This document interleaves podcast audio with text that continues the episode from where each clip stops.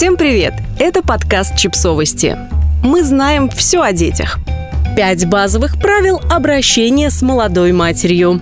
Если вы ее муж, друг, мама, свекровь или врач – Давайте сразу договоримся. Недавно родившей женщине гораздо сложнее, чем вам. Даже если вы знаете, что это такое, и пятерых вырастили, вы совершенно точно не помните в подробностях, как ощущается послеродовой период. Иначе как объяснить тот факт, что вы решились рожать еще детей? Перед вами женщина, которая 9 месяцев выращивала в себе новую жизнь, вероятно, таскаясь параллельно на работу и занимаясь хозяйством. Затем пережила роды, а теперь судорожно пытается приспособиться к новым условиям жизни, в которых нет сна, спокойствия и возможности полноценно отдохнуть. Мы в НЭН поняли, что назрела необходимость сформулировать правила общения с недавно родившей женщиной, потому что она нуждается в совершенно особенном отношении.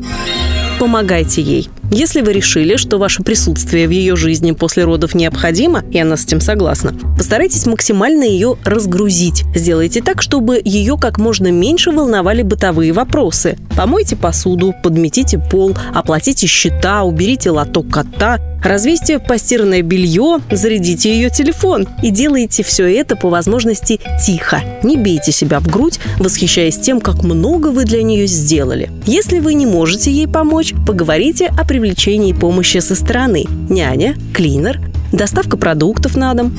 Следите за тем, чтобы ей было комфортно. Просто позаботьтесь о том, чтобы у нее под рукой был ее любимый напиток. Организуйте ей удобное место для кормления ребенка. Следите, чтобы в ответственный момент не заканчивались подгузники и влажные салфетки. Предложите ей сходить в душ или поспать, пока вы возьмете на себя заботы о младенце.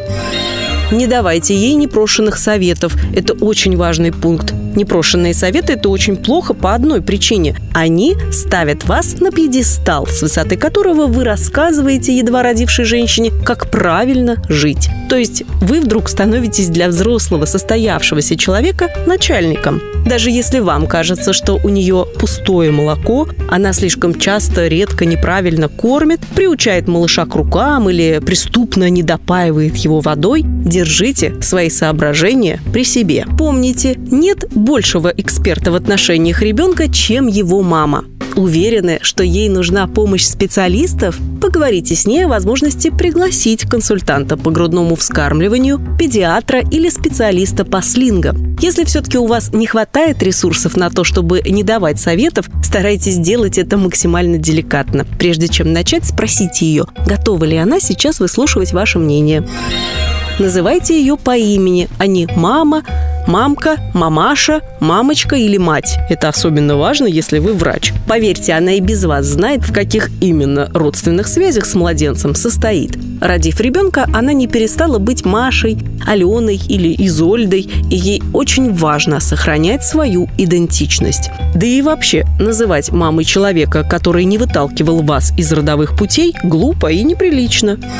Дорожите ее доверием. Ее психика сейчас крайне подвижна, и поддержка, в которой она нуждается, должна быть максимально деликатной. Если она принимает вашу помощь, значит, она доверяет вам. Делайте с ее ребенком только то, что она говорит, именно так, как она говорит.